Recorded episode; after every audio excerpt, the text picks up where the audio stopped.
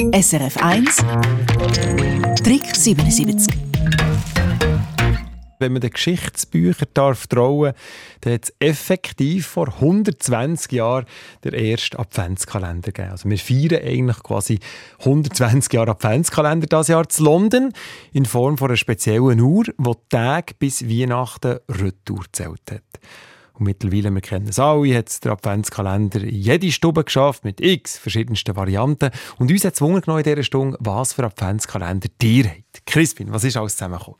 Wir haben viele Fotos bekommen von Leuten, die uns Päckchen an Schnür aufgehängt in der Wohnung geschickt haben.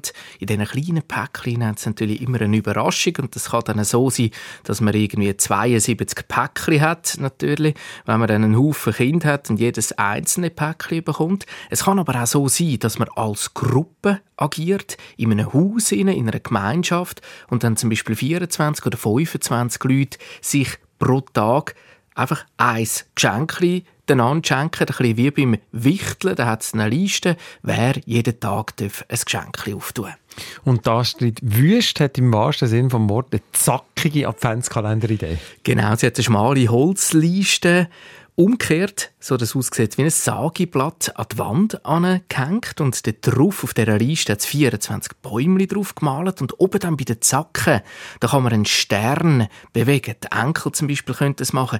Immer wieder ein Zacken, jeden Tag näher zum 24, zum grossen Bäumchen an. Und um Gutscheine geht es im nächsten Tipp? Ja, zum Beispiel, dass man einander Gutscheine schenken und zwar dann Gutschein fürs nächste Jahr.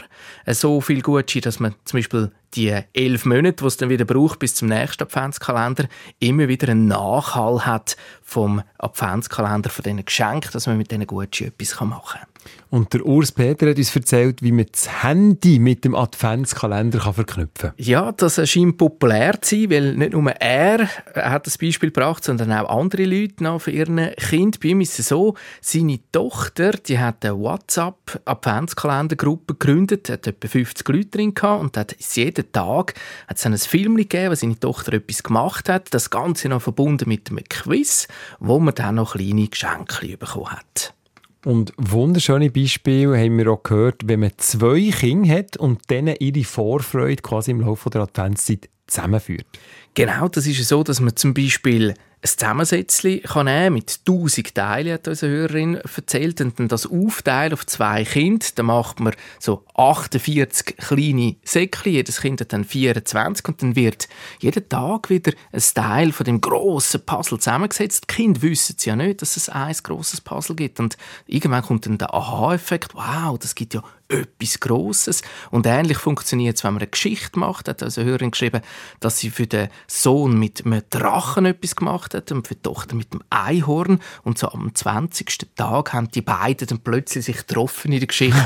und die Kinder sind zusammengekommen und es ist aus zwei Geschichten ein geworden. Sehr schön. Und am Schluss das Beispiel für Paar, die das zweite einen Adventskalender haben. Man kann sich zum Beispiel auch Briefe schreiben. Jeden Tag mit netten Worten, was man aneinander schätzt oder auch was man sich für die Zukunft wünscht.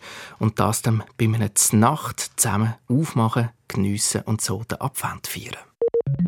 SRF 1 Trick 77 Eine Sendung von SRF 1. Mehr Informationen und Podcasts auf srf1.ch.